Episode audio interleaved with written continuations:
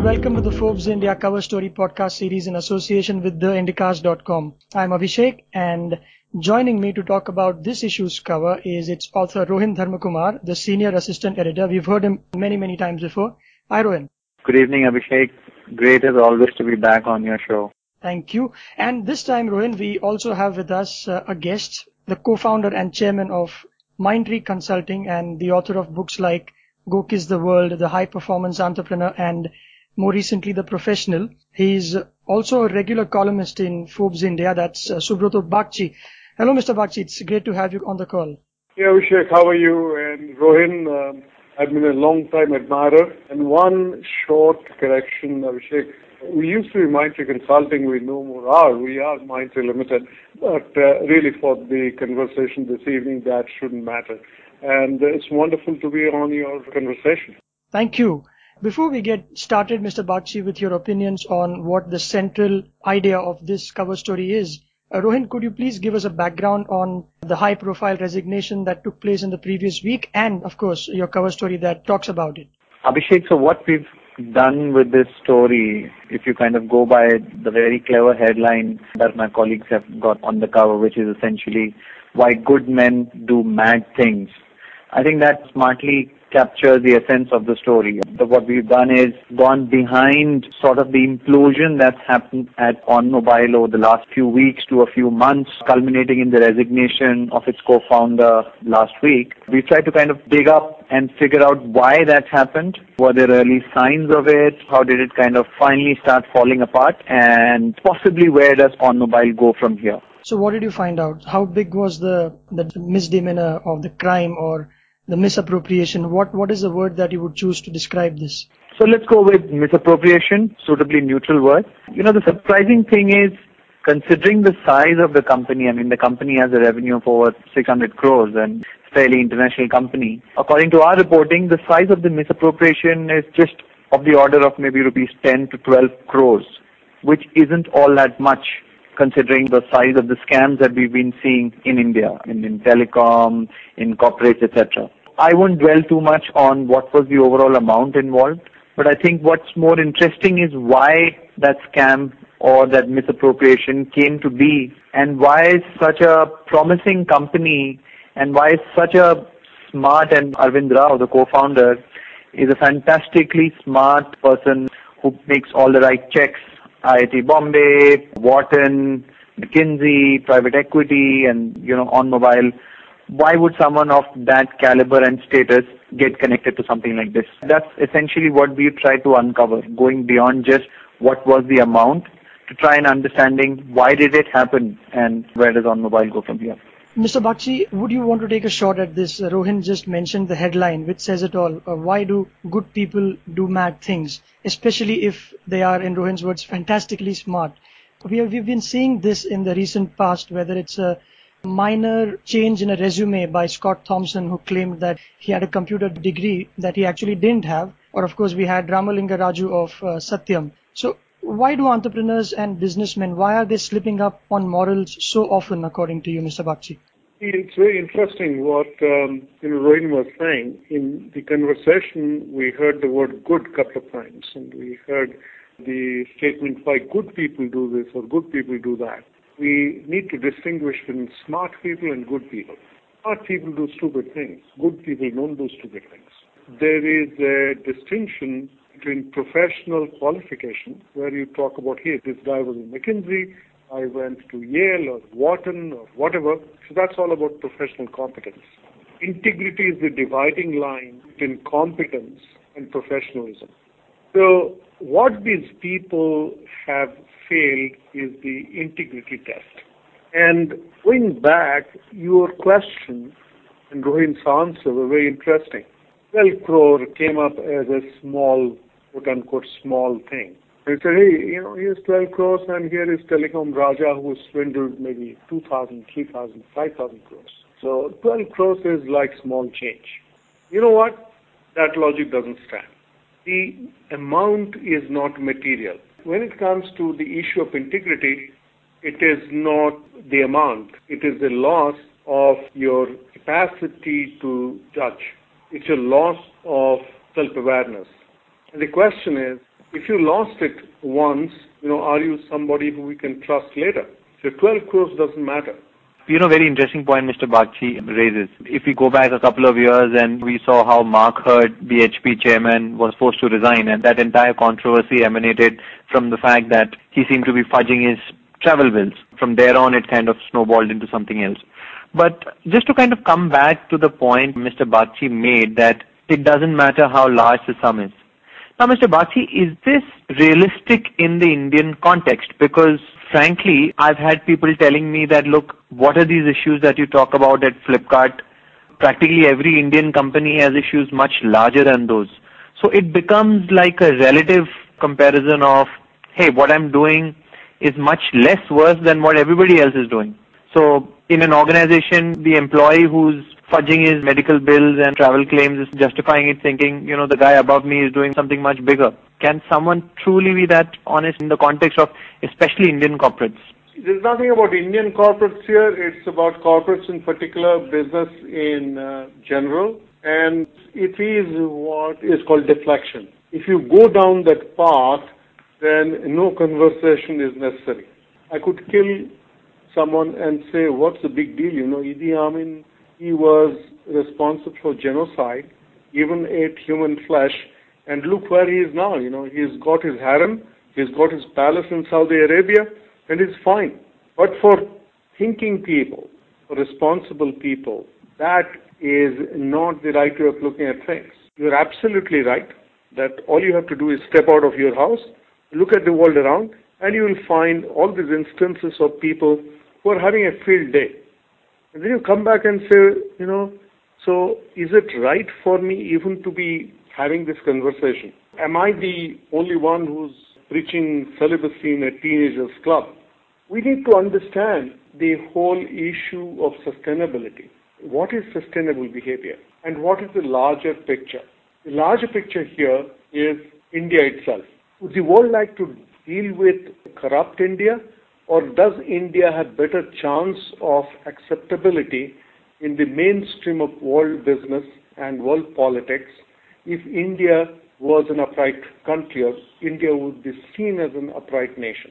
Now, if you look at that construct, you will realize that we can't take uh, refuge in saying, oh, so this guy is doing it, that guy is doing a bigger thing, so, you know, what's the big deal out here? Even if for a moment we are a minority, you know, the voice of reason is a minority, the voice of integrity is a minority. We need to remind ourselves that throughout human history, good was always in minority. And what would uh, you say, Mr. Bagchi, if an executive says that it's okay to bribe an authority, let's say 50,000 rupees, because it lets me secure a plot on which I'm going to build a factory which will eventually employ, say, 100 people. So that executive might just rationalize and say, hey look, 50,000 under the table has created jobs for 100 people, which is just great. Can such misdemeanors be condoned, uh, considering the practicalities of, of doing business in not just India, abroad as well? You know, the fundamental problem, the fundamental problem in India is that we think that law is a substitute for character. Unfortunately, that's not the case. If you build an organization on the strength of character, it may be tough it may take longer, but it has its own values. It has its own sustainability. The moment you say, you know, so what's the big deal? I will bribe to be able to employ 100 guys. What you are losing is the character. And given that kind of organization that we build, this is not going to stop here. This deflection, this whole approach of justification will repeat itself. And each time the quantum will become bigger. So what we have here is a crisis of character.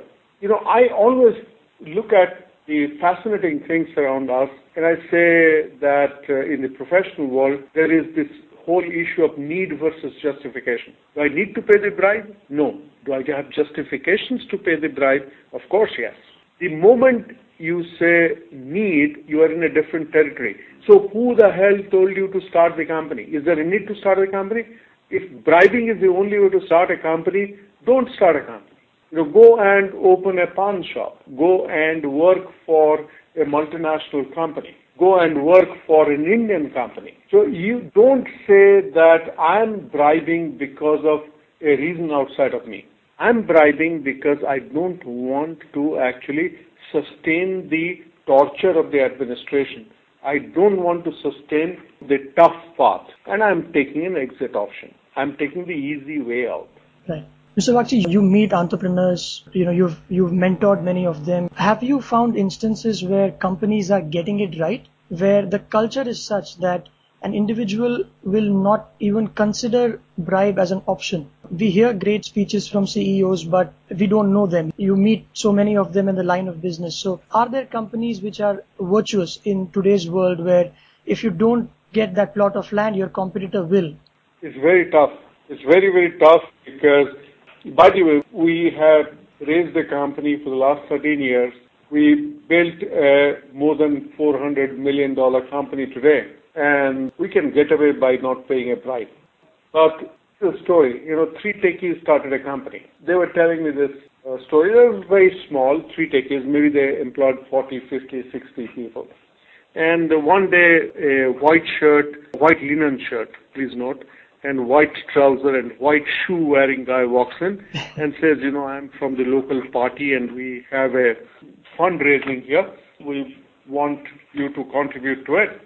This guy is stunned and he doesn't know what to do. This guy looks as, you know, authentic as it does, also looks reasonably threatening and the entrepreneur doesn't know how to react to it. So in a moment of weakness, gives him the money. That's the last he sees of him, by the way. But there is this sense of fear that I have to take care of unofficial requirements of uh, all kinds of power structures in the system to be able to do business. If it is not this guy, then it will be the local police station. If it's not the local police station of this guy, then it will be the MLA or the would-be MLA. The biggest challenge for small entrepreneurs in this country is to withstand corrupt behavior because there is a tendency in the system to quote unquote prey on citizens, to prey on anybody who's trying to do something on his own. Because the system says, okay, give me my cut. Okay, so here is this three, you know, techies that's trying to build a company here, and here comes this white pant, white shirt guy. If this was in the United States, this was in France, this was in England, the entrepreneur would have just spat on his face and said, just be here, let me make a phone call. And the cops would have herded him. But in this country, you can't do that. And I must tell you that I'm very realistic about what is happening on the ground. On the ground, the fact of the matter, it's very difficult to stand straight. Okay, it's very difficult to say that no, you know, um, I will do what is right and not what is expedient. The other very important thing is the social milieu. I was uh, writing this book called MBA at 16, and I spent several weekends with 16-year-old kids from a school, the kids are saying, "So what's the big deal about going to jail for two months if you can make 20 crores?" And you have a hard time answering that question. So you incidentally said 12 crores, right? And whether 12 crores was a big deal? 12 crores for a 10th standard guy is a big deal. And what's wrong in taking some bad press for a short while? Anyway, people will forget. Tomorrow will be another day. Okay, another guy is just waiting in the wings for making a much bigger scandal than this. What's the big deal? If I can pocket 12 crores uh, and I have a you know BMW 7 Series and a sea-facing house, uh, as lamented by this man called Rohin Dharmakumar, you know what? There's nothing uncool about it. Can something be done to remedy this at the school or the B school level? Rohin, you have graduated from IIM Bangalore, which is one of the most prestigious B schools in India. So how much focus is there in colleges for ethics or can this be taught? Uh, Abhishek, I'm from IIM Calcutta. I will rephrase that. Don't worry. I will just. No, no, don't, don't worry. I mean, that, that, that's no problem at all. But let's not go all that far back. Let me ask Mr. Bagchi something which is much more contemporary in the context of all these incidents. In many of these cases, Mr. Bagchi, we've seen, in most cases, there is a cult of the leader, right? The glamorous CEO, the guy who made the company, the guy who's been, you know, delivering year after year of like double digit growth. So what or who can essentially temper him or her or offer a counter or balance him out. should it not be the board and independent directors? How do you read the role of corporate boards and what's the role of the independent director in such circumstances? Before I answer Rohin, I'll go back to Abhishek's question. I'm on the governing board of IIM Bangalore and I spoke to the director a couple of months back because all this stuff was coming in, Rajat Gupta and this and that. And I said, don't we teach governance and ethics? And he said, no, we don't. I said, you know, how come? Not even as an elective? He says, in most business schools, it's not even an elective. In some, it is an elective. It's not compulsory at all. Nobody is taught about the definition of integrity. Nobody is taught about corporate governance. And I said, how come? He replied to me, said that there are good number of students who come back and say that prior to coming to IIM, I had some sense of good or bad, but once I went through these two years, I actually became more materialistic and less in terms of my capacity to question morality and ethicality and stuff like that. I am stunned because if we don't think it is core and it is important that we need to discuss this subject compulsorily in management schools, why are we crying foul when a CEO goes overboard? And by the way, if you look at all the scandals in recent times in India and overseas, they have been committed by people highly qualified. These are people who are who went to Wharton, people who went to Yale, who went to Harvard, my question is, what are we teaching there? Is morality and corporate governance an, an extra? Is it a nice to have but not essential essential to have thing? And if it is such an unimportant thing, why are freaking out? And how come the ministry in India that owns the IIMs has not thought about it? And in fact, I'm going to agitate about it. I plan to write to all the directors of IIMs Leaving that aside, now over to the conversation about the board that Rohin talked about. Most board members, you go and do a poll in India and ask them the meaning of the word group think. I can bet the majority will not know what the term means. A noted Yale researcher came with this term called groupthink. In groupthink, what happens is that a group of people, like a board of directors, they get carried away with the idea of what is called false harmony. When a group of people meet, they think that the purpose of every meeting is to come to a harmonious conclusion. So a Satyam board is meeting, OnMobile board is meeting, Martha Stewart's board is meeting. The purpose of a meeting is not to come out with harmony. The purpose of a meeting is to come out with the right decision when you are a board member, more than an obligation to join a club of false harmony, you have a responsibility of defense. And you know what? If you exercise that responsibility, you can become history.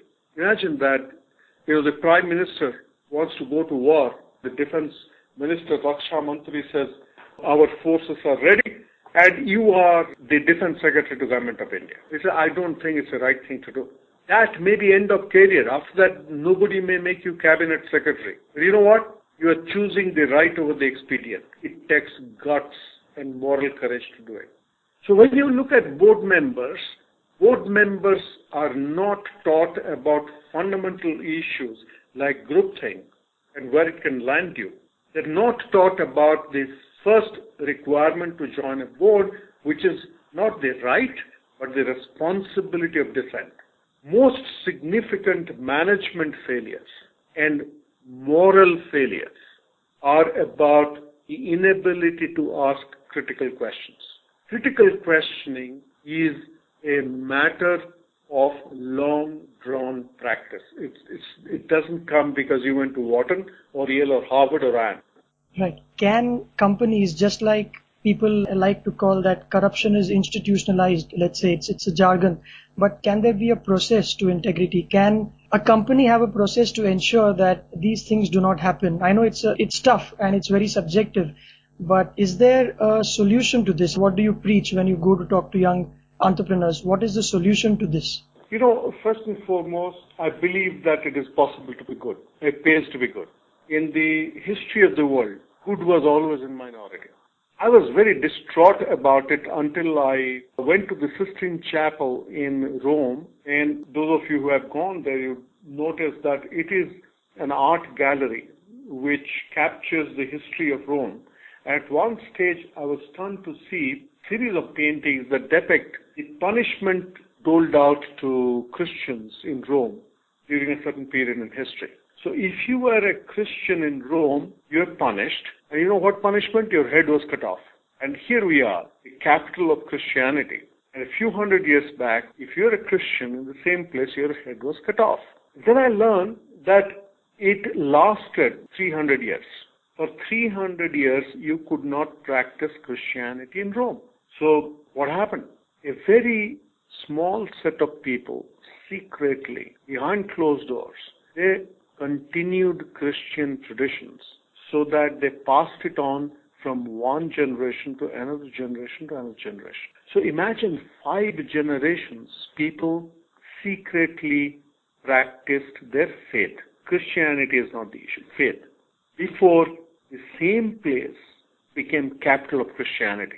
If you look at India today, and within that you look at the whole world of business, we are probably going through something like that. And we're getting frustrated that, oh, we fought corruption or corporate governance for issues for just one generation, nothing is happening. We have to have the tenacity to run this battle for 300 years, 150 years maybe, with personal risks involved, like your head being cut off.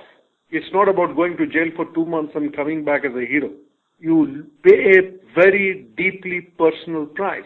There's no shortcut to how Rome was built, Rome was lost, and how Rome became the capital of the Catholic Christianity of the world.